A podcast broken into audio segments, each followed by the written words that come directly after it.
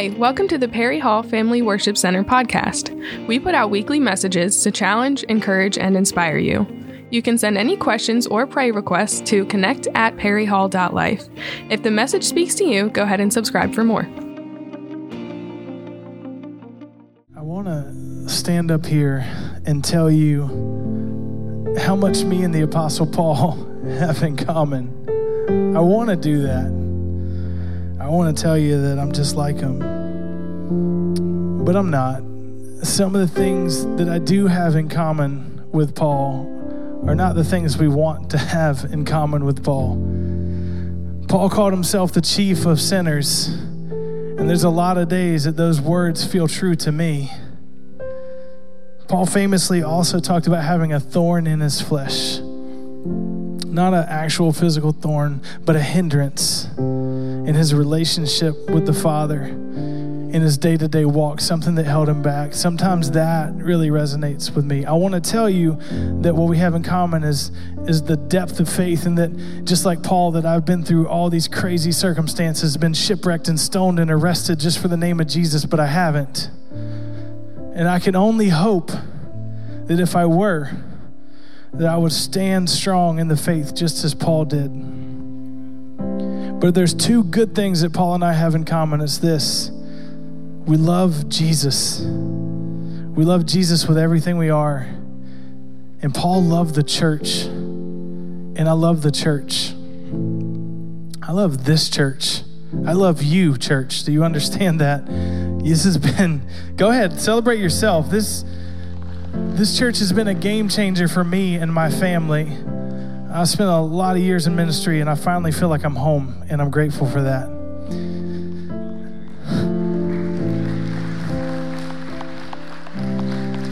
Paul spent a lot of years in ministry too, and Paul would travel and he would always write the different bodies of believers that he had started or met with, and he would he would do a couple things he would always encourage them. A lot of the letters start off with every time I pray for you, every time I think of you, I give thanks for your faith, for your steadfastness, for your refusal to walk away from what God has given you.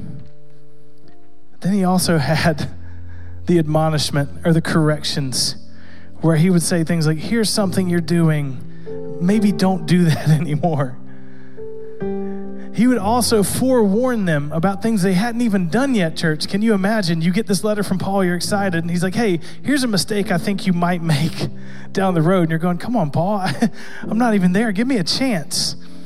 But he's given that warning because he cares. So I guess you could say Paul, in my mind, is the king of the good news, bad news situation. He's always talking about what they're doing well and what he loves about them. He's always talking about what they did wrong or what they could do wrong. And so, in that spirit today, like Paul, I come here with good news and bad news. Now, I don't know about you, but when someone gives me a good news, bad news situation, I have to hear the bad news first. I have to. I want to get it out, I want to process it, deal with it, whatever that is, and I want to get to the fun stuff. Because honestly, a lot of time the good news isn't really good news. It's just something where they're trying to soften the blow. It's like, hey, I totaled your car, but the tag's still on. That's what it usually feels like. And I want to get past that. So raise your hand in here if you're a good news first kind of person. All right, I apologize to you. Raise your hand if you're a bad news first kind of person. All right, these are my people. you understand me and I understand you. Here's the first part. Here's the bad news. Here's where it starts. The church isn't perfect. And when we say the church, a lot of times we mean the global church all of the churches around the world that make up the body of Christ. And while this applies to that, the global church isn't perfect, I very specifically mean this church, Perry Hall Family Worship Center, isn't perfect. And that is to say, we haven't gotten everything right. I know, right? I just found out last week. I've been working here over a year. It's a lot to take in. The bad news doesn't end there, though. I stand in front of you as your associate pastor to tell you this I don't have all the answers.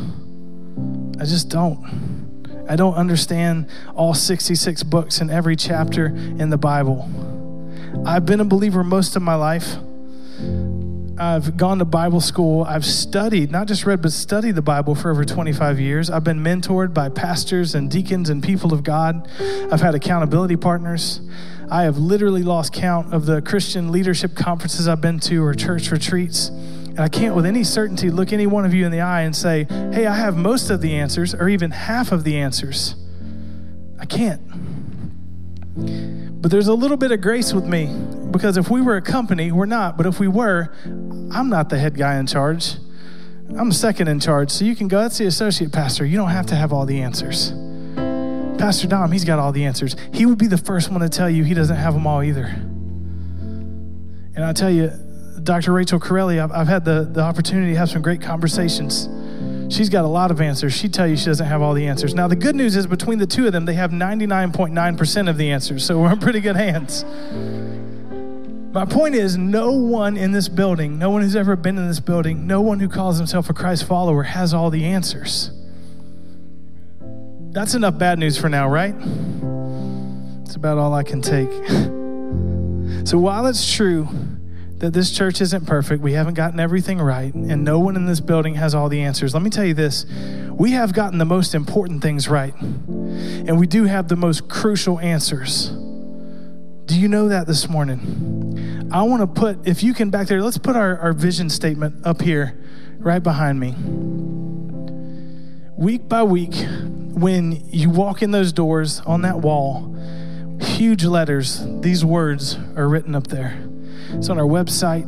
We talk about it a lot because that's what you do with a vision statement. You keep it in front of ourselves so we think about it. The problem is sometimes when you talk about it that much, when you see it that much, it kind of becomes white noise. You walk right past it, you don't read it anymore. And when you read it, you don't really think through it. So I want to take us back to middle school for a second. We're going to read those words out loud together. You guys ready for that? I'll start us off. So, we exist to see souls saved, lives changed, and families restored by experiencing God through Jesus Christ. One more time, let's read it loud. We exist to see souls saved. By experiencing God through Jesus Christ. Amen. So I told you I've been here just over a year, and when I first met with Pastor Dom and Johnny, uh, I've told some of you this already, but I kind of told my wife, you know what? These are awesome people. It's going to be a good time. There's going to be free food because I'm into that. But I don't know if there's anything here. And it was at this moment where I asked Pastor Dom, because this is not my first job. So one of the things I needed to know is hey, what is the vision of this church? Listen, because it's not my first church job, I was fully prepared for a 45 minute PowerPoint presentation with bullet points and subpoints and graphs and a nice pie chart thrown in, maybe. I was buckled up and ready for that. The answer I got was one very sincere sentence I just want to see souls saved. It was at that moment I knew that I was in trouble, that my future was about to change, and that my vocation was about to change. I just want to see souls saved. It's the first four words in that statement to see souls saved. Everything we are as a church, everything we do, has to get ran by those first four words before it goes anywhere else. Do you understand how great that is? Now, I can tell you this there's a lot that goes into a Sunday service. We think through these things okay? And this is crazy, but something I've learned along the way is that there have been millions spent on basically what amounts to market research for churches. Billions on focus groups. Not millions or billions from us, trust me. We didn't do that. But people have done it. They do test groups and focus groups to find out what kind of music should we play? What should the lights look like? What kind of coffee should we serve? And what temperature should it be? All of that stuff is thought through.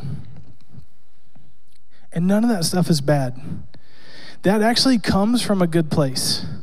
The reason you think through these things, there's a couple things that you want to do when you're putting together your Sunday service. And I'm just, I'm talking inside baseball. I'm giving you guys the way in. The reason people think so hard about those things is first, you want to get people's attention and you want to hold it on the Word of God. That is not easy to do today. We live in a 90 second world where if you haven't got my attention, if you haven't held it in 90 seconds, I'm moving on to the next thing. So it comes from a good place. They want to get people's attention, they want to hold it. The next thing is you want to remove distractions between the lost and the gospel. The reason the lights are a certain way, the reason the music's a certain volume, the reason the temperature's a certain way, when you're walking in that door and you can meet Jesus today, the last thing we want is for you to be worried about those little details. I want it to be the furthest thing from your mind. That is the absolute last thing. And I don't have a problem with any of that. I don't have a problem with the production of a Sunday service. Nothing. If you know me, you know that I come from the background of a touring rock band. So crazy production's been a part of my life and I guess a part of my ministry for the better part of 20 years. And even there in the in the touring rock band, while we're not a worship band, and I'm generally not giving a sermon, but all of that stuff still is trying to get your attention, hold it so I can tell you Jesus loves you, trying to remove distraction, to hope that you walk away with maybe just a lyric. Maybe if we play for an hour and we have crazy lights and smoke and everything else, I'm hoping that you walk away with just a little bit of truth. And that's kind of the same thing we're doing here. Does that make sense? Say amen. And I'll tell you this too. This is something I've learned about this church because I've, listen, I've worked in churches where it's a forced thing. We have the lights this way, we have the band this way, we do these things because this is what churches do. And that's not healthy. We do these things here because we're blessed to have people who are passionate about the way things look and feel and about removing distractions. I'm going to embarrass people, but Johnny and Steven are kind of in charge of the way things look and feel around here, and they have incredible teams of like minded people who work very hard. And this is how they serve the kingdom by removing distractions, by getting people's attention and holding it until we can get up here and tell you Jesus loves you. So let's give them a round of applause right now for doing that week in and week out. As I said, none of that is bad. We wouldn't have it if we didn't have the people. We wouldn't force it. So I don't have a problem with any of it. The problem starts when the production becomes more important than the people. the production is up here, the people are down here, then we've got a problem. We've got a really big problem. When we get it backwards like that, we're too focused on the production, we fail. And this one's important for me. One sign that a church has it backwards. If you ever see this, please talk to us is placing people in roles that they're not prepared for, they're not passionate about, and they're not called to just because that's how church works. We have to beg and coerce people into doing these things just because that's what we do. We wind up doing damage to the very people we're called to shepherd spiritual, mental, emotional damage. Those people will inevitably burn out and walk away. They absolutely will. So we, when it looks to how we do things and why or what we do, it circles back to those first four words of the vision statement to see souls saved. We go back to that time and time and time again. If we check everything by those, we're heading in the right direction. Even when our heart is in the right place, even when we have the answer and when we're getting the decision right, and we're passionate about it, we're prepared for it, and we're called to it, that doesn't mean it's going to be easy. That's just not a guarantee. We are passionate about lost souls here, amen? Jesus is the most passionate about lost souls that's ever existed. He cares deeply, deeply. Everything he does, everything he is, is to bring lost souls home to the Father. With that in mind, I want to look at Hebrews 12, 1 through 3. Therefore, since we are surrounded by such a great cloud of witnesses, let us throw off everything that hinders and the sin that so easily entangles, and let us run with perseverance the race marked out for us, fixing our eyes on Jesus, the pioneer and perfecter of faith. For the joy set before him, he endured the cross, scorning its shame, and sat down at the right hand of the throne of God. Consider him who endured such opposition from sinners, so that you will not grow weary and lose heart. We know Jesus went to the cross. We think about it every week. We take communion. We thank Him for it every week. But He didn't do it just because that's how ministry works. He didn't do it just because that's the way. There was a joy set before Him. He was excited to reunite us sinners with God the Father again. So, as a church, when we're passionate, when we're prepared, when we're called, we're still going to have obstacles. But if we can find joy in the salvation of lost souls, we'll push through every last one of those together. Amen? Jesus talked a lot about overcoming great difficulty to find the lost. And he talks about that in the parable of the sheep in particular. So, Matthew 18, 12 through 14 says this What do you think? If a man has a hundred sheep and one of them goes astray, does he not leave the 99 and go to the mountains and seek the one that is straying? And if he should find it, assuredly I say to you, he rejoices more over that sheep than over the 99 that did not go astray. Even so, it is not the will of your Father who is in heaven that one of these little ones should perish. There's a lot to be taken out of that. For one thing, I love the fact that it says he will go to the mountains. Mountains represent difficulty, they represent trials, rough terrain, dangerous.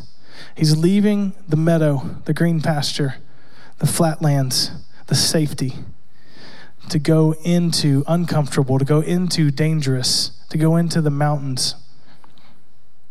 Also, sometimes when you read this, people say, Well, don't you care about the 99? Absolutely. The 99 are safe. In this context, imagine if you, if you know Jesus in here, if you have a relationship with him, you're in the 99. Please come with us to go get the one. That's the purpose behind all of it. Just like this shepherd, we have to abandon what is comfortable or easy and endure what is difficult for the sake of the lost. Throughout every obstacle, Jesus chases people. Oftentimes, the church in general chases people away. He went out of his way to meet the lost where they were, had conversations and dinner with sinners. He never compromised who he is, but he loved them actively. And that is part of our calling as a church to love the lost actively. Welcome uncomfortable situations for their sake. When we try to fit non believers or new believers into our mold and we ask too much too soon, this is the first point, we end up putting them out of place. When we ask too much too soon, we try to fit them into our mold, we put them out of place. When we want people to behave like a seasoned believer before they know the Lord, or worse, we try to change their behavior before Jesus changes their heart, it can't be done. And when it comes to serving in the church, this is what I've learned. Desperate churches will put new believers or even non believers in charge of various ministries just because the task has to get done. I've seen it happen many times. I am thrilled to say I've never seen it happen here. That's something that I'm very excited to see in this church. I've had it happen to me. Okay, walk with me here for a minute. I, I took a job at a church. I moved a thousand miles away to be the worship guy. In my first staff meeting, I was told uh, by my pastor that, hey, we're glad you're here and you're the worship guy also part of your job is you have to be the expert on all things technical audio video sound lights you got to go get a camera and learn how to use it john's loving this back there because he knows exactly what goes into it and i panicked church but i was excited to be there. But i was then put in a place that i wasn't prepared for i wasn't passionate about and i wasn't called to. And that began to burn away at me. It began to eat away at me. And i began to burn out another job, similar situation. I was hired very clearly to be the worship guy and the youth guy. And I mean, the first day, walking in the office, I get two steps in, the pastor stops right in front of me and says, Hey, I need to add something else to you. Again, excited Josh, ready to be there. I'm like, okay, what are we doing? He's like, Are you ready for this, Ryan? He's like, You're in charge of children's ministry.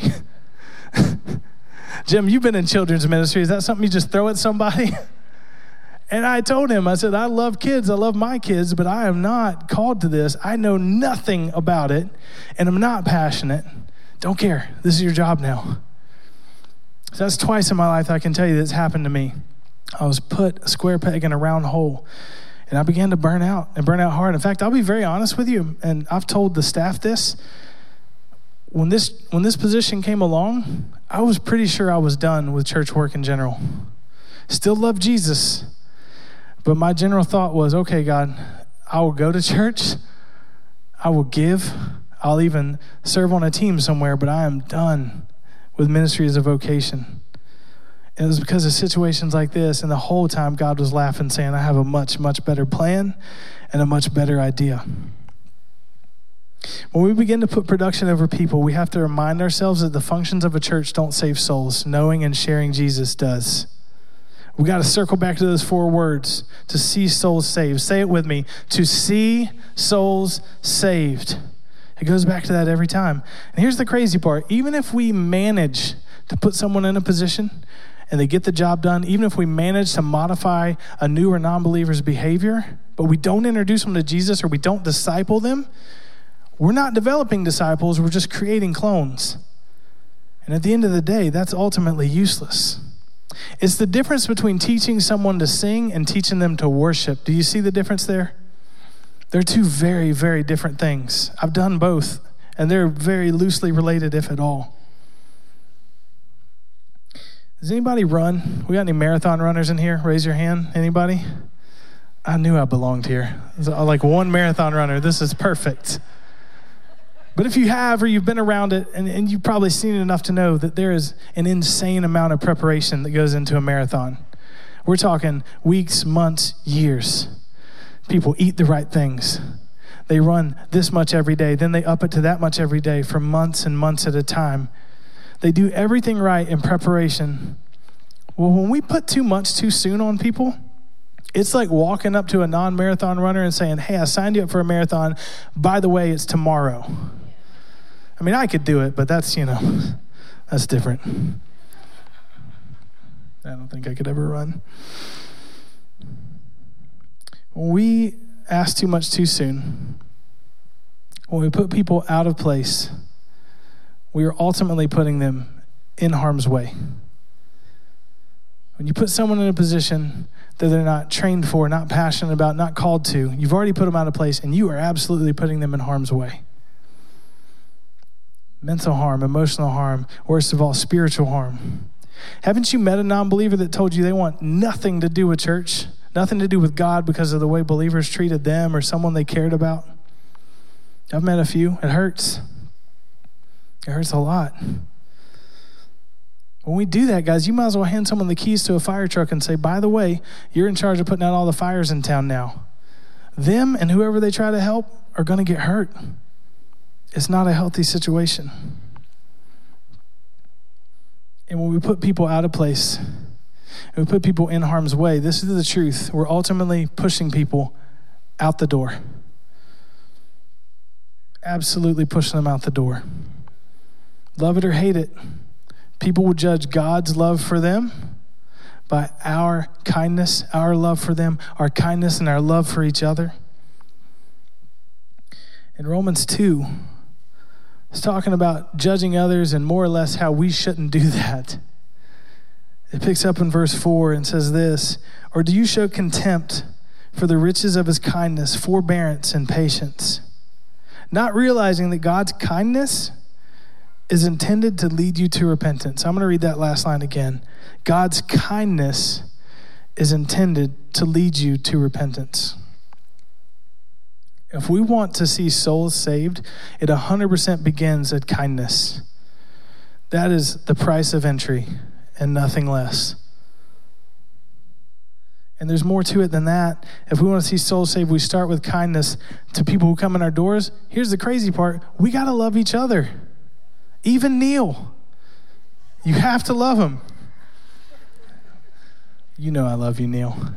But we have to not just pretend, we have to actively, just like Jesus actively loves us, we have to actively love each other. John 13, 34 to 35 says this A new command I give you love one another. As I, as, as I have loved you, so you must love one another. By this, everyone will know that you're my disciples, if you love one another. He doesn't just say, think about it or pretend to. He says, do it. And he says, love each other as I have loved you. The way Jesus loves you is the way we're supposed to love everyone in this room. Now, take a good look around this room. Can you do that? Is there someone in here that you got beef with? I hope not. If so, Pastor Dom will have counseling sessions until 3 a.m. after the service. Just kidding.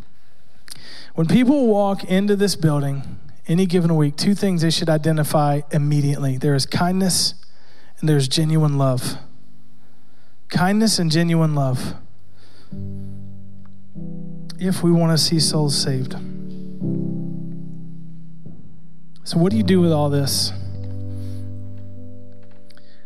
Here's what I would like. You can go ahead and stand with us. We're about to sing another worship song together. No, we're about to worship, not just sing. I want you to get this in your head. Think about someone you know that you've been unkind or unloving towards. Go ahead and get that person in your head. Someone you haven't made amends with. Most of us in this room have one. I had one recently. I don't mind confessing to you. I had a friend who needed me, reached out to me day in and day out, late at night, and I got overwhelmed and I turned my phone off. And when I finally answered, the first thing I said is, I'm sorry. I'm sorry. I got stressed out. I was running when you needed help. So I want you to get that person in your mind. And as we worship, I want you to pray and ask God, first of all, to forgive you. And second of all, to help you make amends with that person. Then this is the crazy part. Before you go to bed tonight, contact them, text them, call them, email, doesn't matter. And just say, hey, we need to talk. And if they're kind enough to say, yeah, let's talk, when you talk, the first thing you do is confess. The first thing you do is say, I've been unkind. I've been unloving, and here's how. And ask Him to forgive you. I promise you this God can work through that kind of honesty and that kind of humility. I promise He can. And now, here, this is from us, from our church to everyone in this room. We've heard a lot lately about people wanting to serve and, and not sure how or not sure where or not sure if they should ask. So here, here's us confessing to you. Serving is part of your life as a Christian within the local church. So if you're not sure where you fit, email me. I'll tell you right now, my email is josh at perryhall.life. Now, don't hear me say, email me and I'll have you on stage next week leading worship. But I'll walk through the process and find where you fit. I'll direct you to the right people. If you're not serving and you know that you should be, it could be in the sound booth, it could be on a camera, it could be smiling and greeting people on a Sunday morning, it could be up here on the stage playing worship. But I'm, I'm challenging you to actually email me, josh at perryhall.life, and I will walk through that process with you and find out where you fit. Go out this week and be kind and be loving. Love you, church. Thanks for checking out the Perry Hall Family Worship Center podcast. Don't forget to subscribe and leave a review. If you want to know more about our church, go to perryhall.life.